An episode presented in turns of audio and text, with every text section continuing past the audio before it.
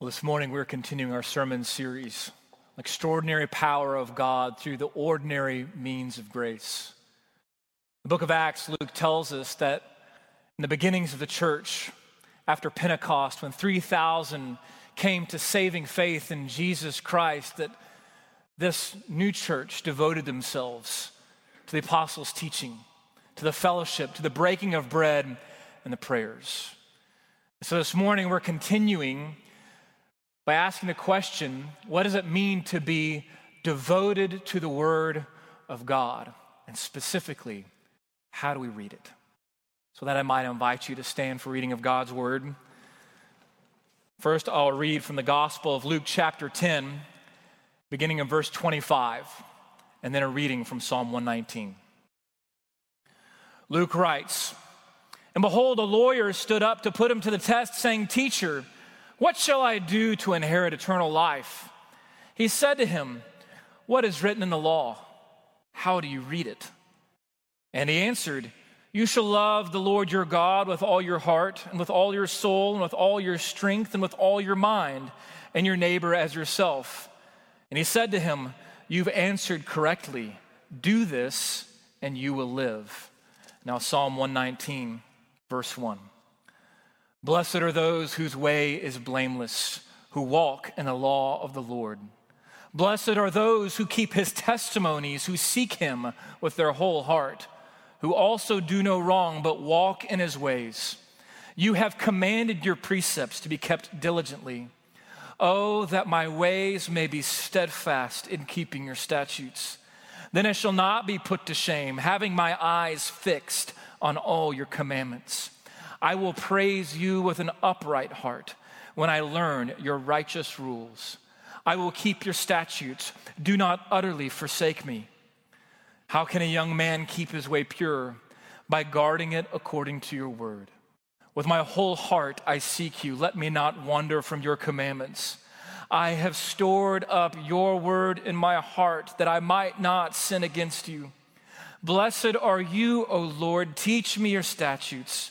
With my lips I declare all the rules of your mouth. In the way of your testimonies I delight as much as in all riches. I will meditate on your precepts and fix my eyes on your ways. I will delight in your statutes. I will not forget your word. This is the word of the Lord.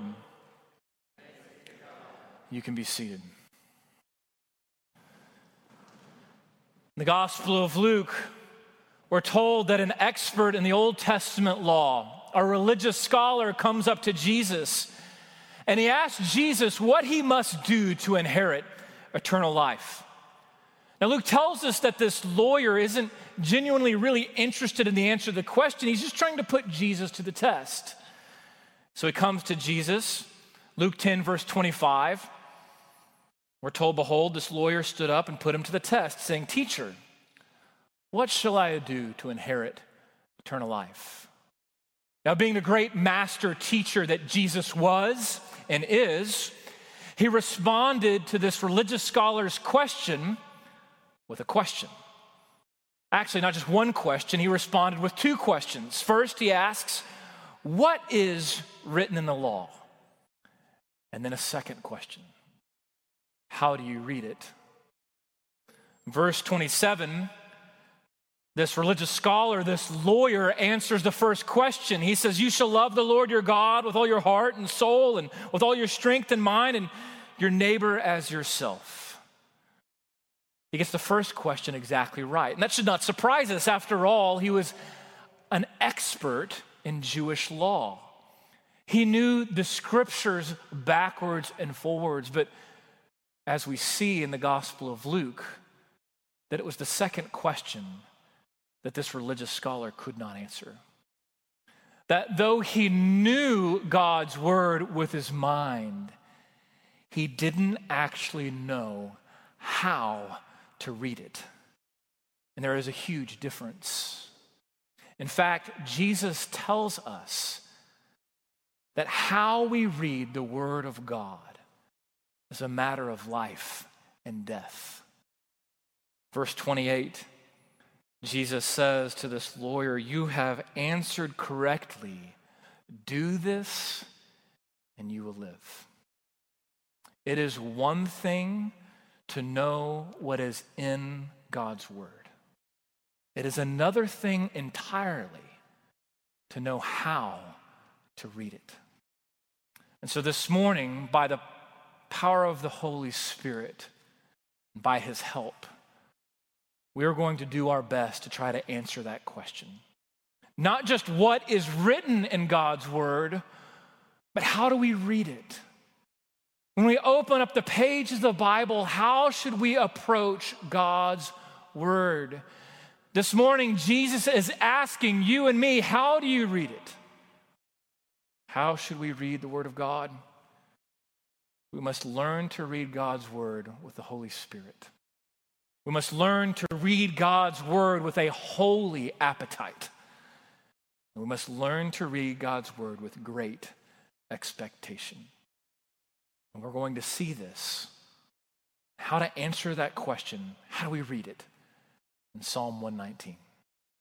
So, the first thing that Psalm 119 shows us about how we should read God's word is that we must read the word of God with the Holy Spirit.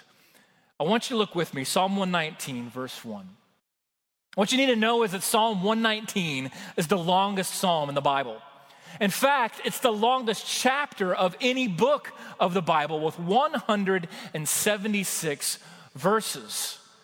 Not only that, but these 176 verses are split up into 22 sections, each section with eight verses each. With each eight verse section, what you cannot tell in your English translation is that each eight verse section begins with a letter of the Hebrew alphabet. So, here in our reading this morning, those first eight verses, what you cannot read in your English translation is that every one of those first eight verses begins with the first letter of the Hebrew alphabet, Aleph. The second eight verses, verses 9 through 16, begin with the second letter of the Hebrew alphabet, Bet. Now, I want you to think for just a second how complicated that is. Like, I challenge you to go home and try to do that with the English alphabet. Sit down and, and try to write eight sentences that all begin with the letter A.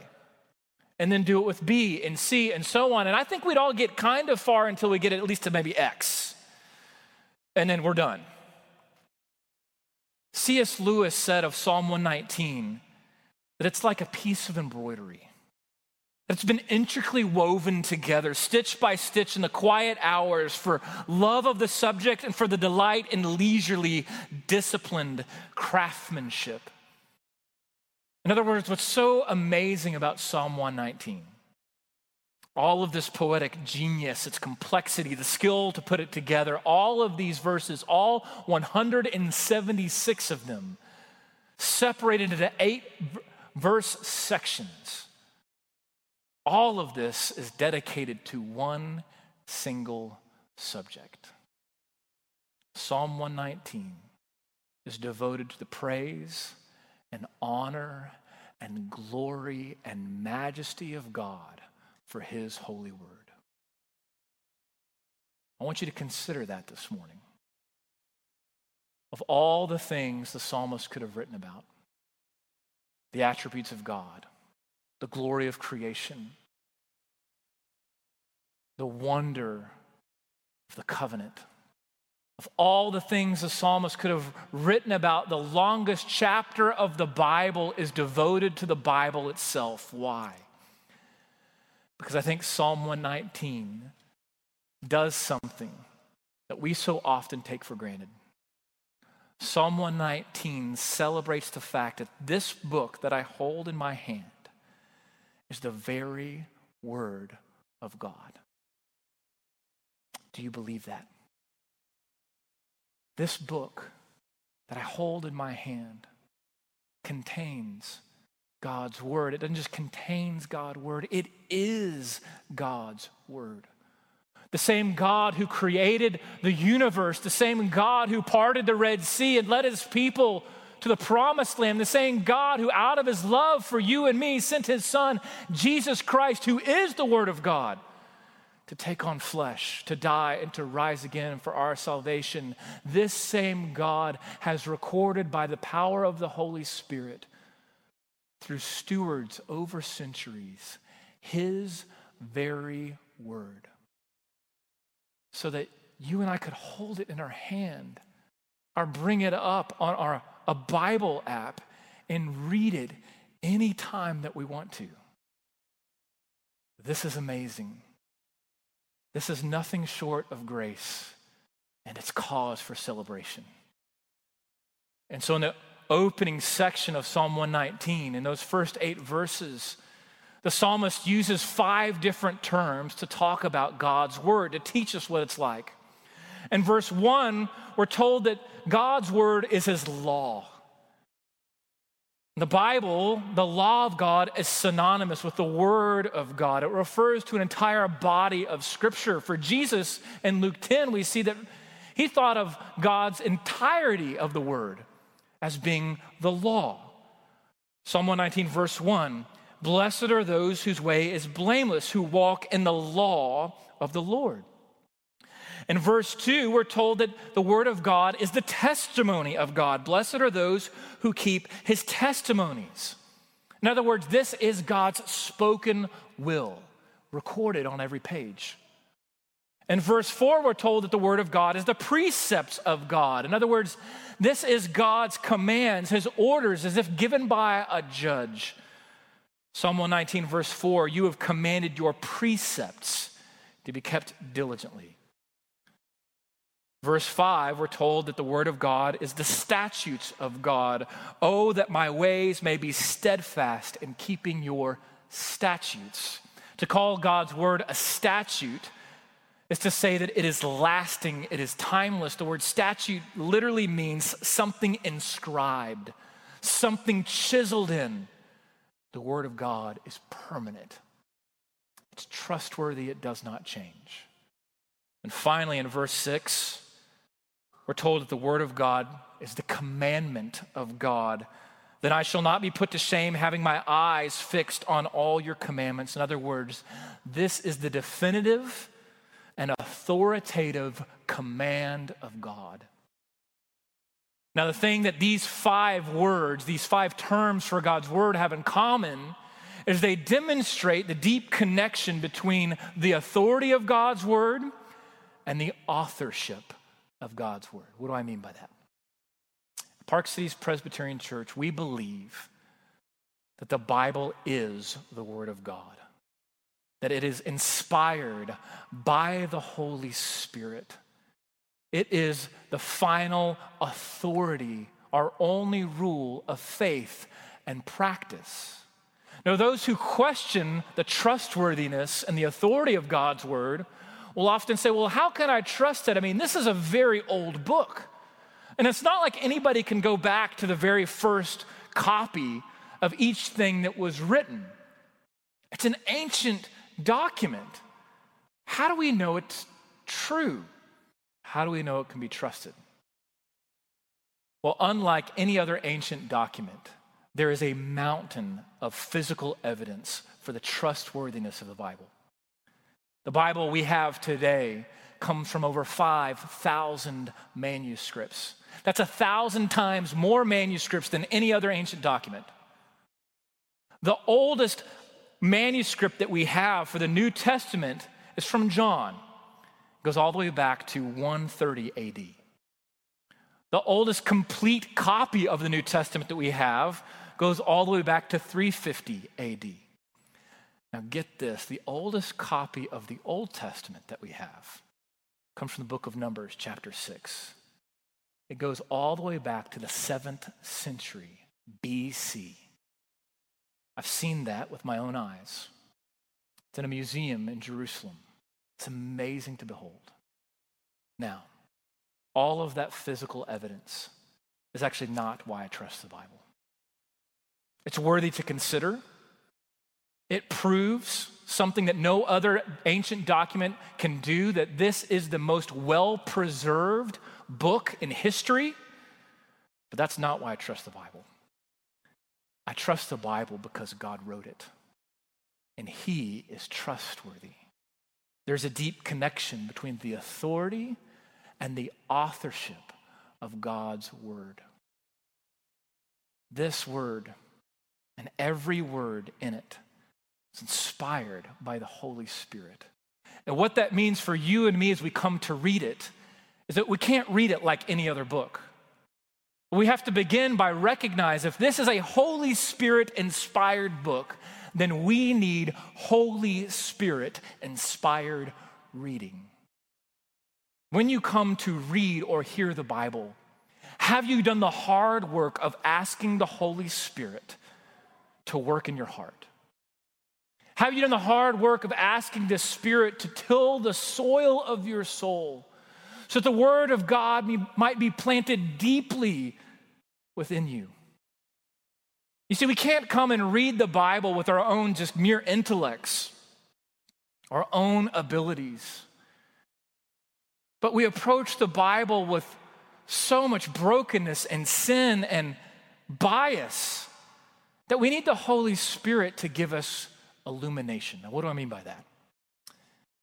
We need the Holy Spirit to light up the darkest places of our soul, to show us the truthfulness, the trustworthiness, the majesty, the beauty, and the glory of God's Word. When we read God's Word with the Holy Spirit, we are taking what might be abstract to you and by the Spirit, it's becoming personal. By the Spirit, it's becoming relational. By the Spirit, God's word is now His word for you and to you. As you read God's word, you need the Holy Spirit to work in you in such a way that you see that this is a gift given for you. When Jesus often taught in the Gospels, after he would be done teaching, he would say, He who has ears, let them hear. And so this morning, I think we need to take that warning to heart. He or she who has ears, let them hear. He or she who has eyes to read, let them see.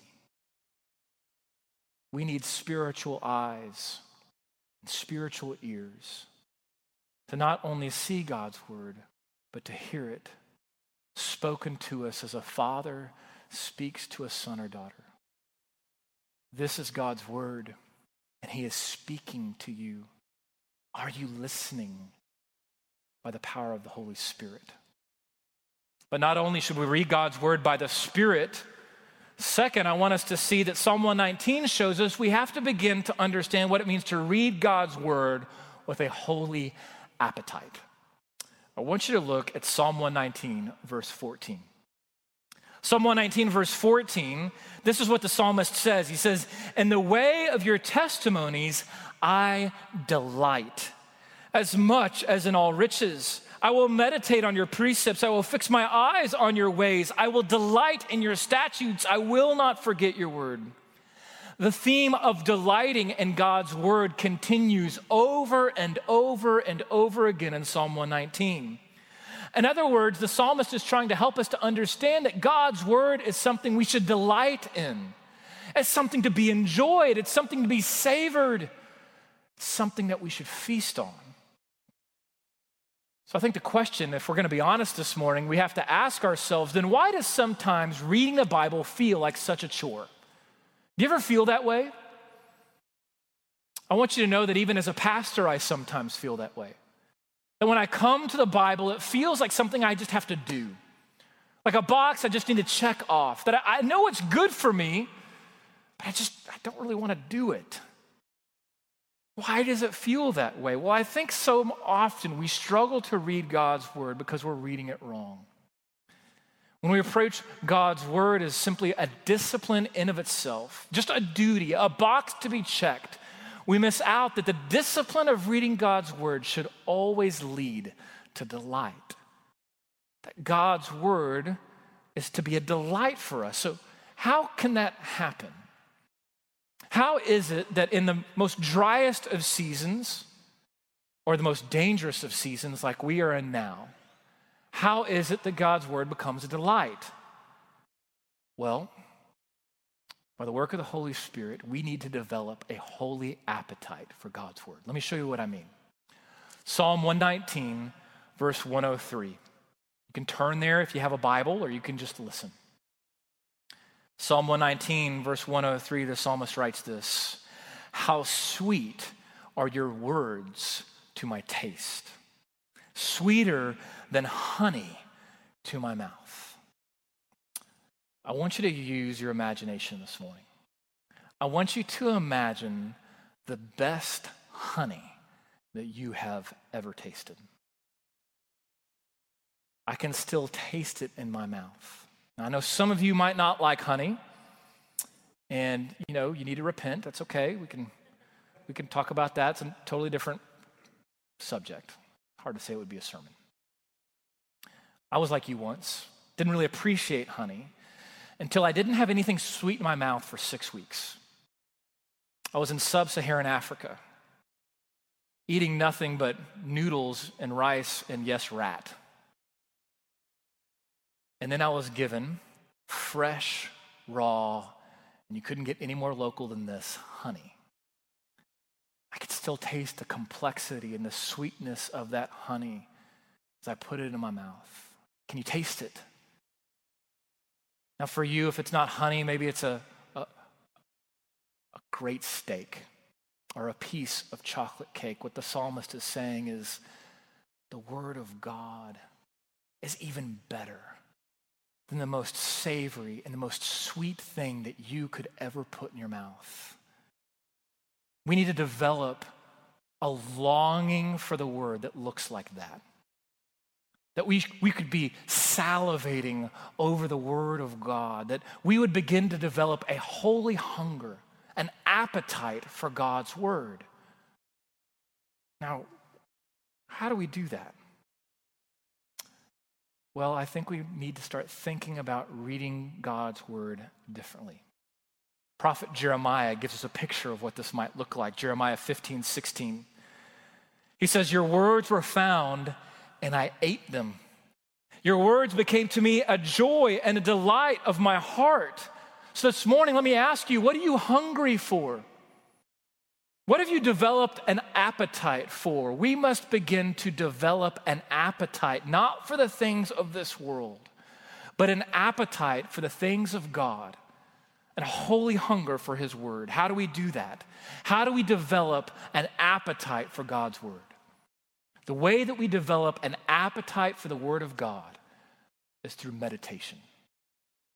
I want you to look again, Psalm 119, verse 14. It's there in your bulletin. The psalmist says, In the way of your testimonies, I delight as much in all riches. So, not just great food, but all the riches of the world. The psalmist says, I delight in the word, even more than those things.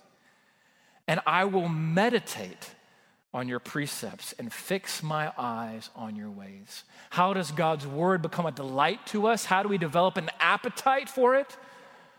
By meditating on it. When is the last time that you really meditated on God's word.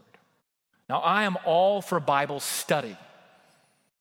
I very much believe in going to the original language, uh, biblical theology, historical theology, a good commentary, great Bible study methods like inductive Bible study. These are all essential to know what the Word of God says.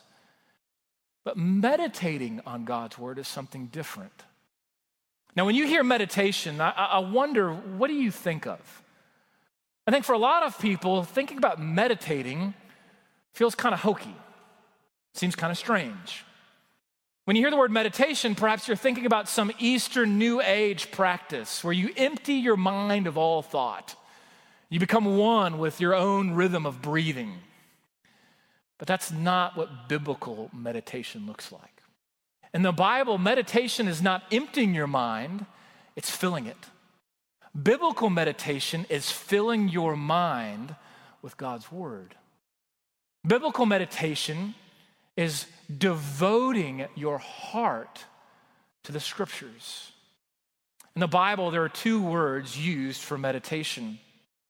The first is found in our Psalm, Psalm 119, verse 15. I will meditate on your precepts and fix my eyes on your ways. This word for meditation means to think on, to focus on, or here in the psalm we see to fix your eyes on. In other words, to meditate is to focus your heart and mind on God's word. In the midst of all that is going around us, such fear for the pandemic, division and strife and injustice all around us, to meditate on God's word is to say, I will fix my eyes on the truths of Scripture rather than the opinions of man. But the other word for meditation is found in Psalm 1, verse 1. Psalm 1 says, Blessed is the man who walks not in the counsel of the wicked, nor stands in the way of sinners, nor sits in the seat of scoffers, but his delight is in the law of the Lord. And on his law he meditates day and night. This word for meditation is much more animalistic. This word for meditation means to moan or to growl. It can be used to describe a lion growling over its prey. In other words, this kind of meditation is not just focus and fixing your eyes on the word, but it's feasting on it. And so you might say this morning, okay, well, how do I do that? How do I meditate like that? For me, the most practical way of meditating on God's word that I've found is an ancient practice called Lectio Divina. It just means spiritual reading. It goes all the way back to monasticism in the sixth century. Now, it sounds really high and lofty, but it's really simple. There are four easy steps. The first is this read the word. You cannot meditate on God's word unless you are reading it. And this morning, if you are not reading God's word, then you are starving yourself. And I do not say that as condemnation or judgment, and I am saying it to myself as much as I am saying it to you. But like a father pleading with a child, telling him to eat their green beans. If you do not read the word, you are starving yourself and you are going into spiritual atrophy. You've got to read God's word. You need to develop a habit of reading the word. And if you don't have a good Bible plan, I invite you, join us with our daily prayer guide. You can find it online or on our app. Every day we put God's word before you that you might read it. We don't just stop at reading. The second step is to meditate, to not just read and blow past and skim the surface, but to stop and soak, to ask the Holy Spirit to show you what is it that God's word needs to say to you today. The third step past meditation is prayer to respond to God's word with his word, to pray God's word back to him. When we find ourselves at the end of our rope, when we find ourselves not knowing what is going on, we feel out of control and we question even God's goodness, but we know we have to pray and we should pray. Sometimes words fail us, we don't know what to say. In those moments, we have the opportunity to pray God's word when we don't know what to pray. The fourth and final part of Lectio Divina is to live God's word, to recognize that by the Spirit, God's word is being planted deep within us so that we not would just be hearers of the word, but doers also. That every time we read God's word, we should expect to be changed. And so, the third and final thing that Psalm 119 shows us as we end this morning how should we read the word? We must read God's word with great expectation. What do you expect when you read the Bible? The truth is, we all approach the Bible with some degree of bias, some degree of expectation that we put on it. Some of us this morning are skeptical. We expect the Bible to be archaic, outdated, and full of error. Some of us this morning are cynical and we expect the Bible just to let us down. Some of us this morning are weary, we're tired, and we expect the Bible to just be one more chore, one more thing that we have to do. Some of us this morning are fearful. We expect the Bible to bring judgment and condemnation. Some of us this morning are comfortable and we expect the Bible to support our own agendas. Some of us this morning are prideful and we expect the Bible to be a waste of time. But, brothers and sisters, friends, what I want you to see this morning is every one of us is needy, and every one of us is sinful. And every time we read the Bible, we can expect to be changed by the gospel of Jesus Christ. Now, how can I say that with such certainty? Psalm 119, we see what reading expectantly look like. Psalm 119, verse 9 How can a young man keep his way pure? By guarding it according to your word. I have stored up your word, the psalmist says, in my heart that I might not sin against you. You can hear the longing in his prayer. But you can also sense the hope and expectation that when he reads God's word, when he stores it in his heart, he will find life. When you read God's word with expectation, you can expect to find renewal and redemption. When you read God's word with expectation, you ex- can expect to find life. Why? Because when you read God's word with expectation, you can expect to encounter Jesus Christ on every page. In his gospel, John tells us that Jesus Christ is the Word who took on flesh.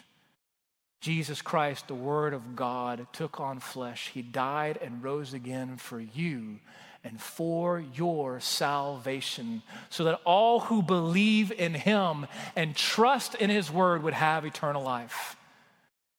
This is God's word given for you, for your salvation. The question that Jesus is asking you and me this morning is how do you read it? Let's pray. Father in heaven, we ask that you would now work in our hearts. That even as we sing this final hymn that will become our prayer, that you would speak to us, God, through your word, that you would reveal the person and work of Jesus Christ for our salvation. May we trust you. May we trust your word. And may we find eternal life, we pray. In Jesus' name, amen.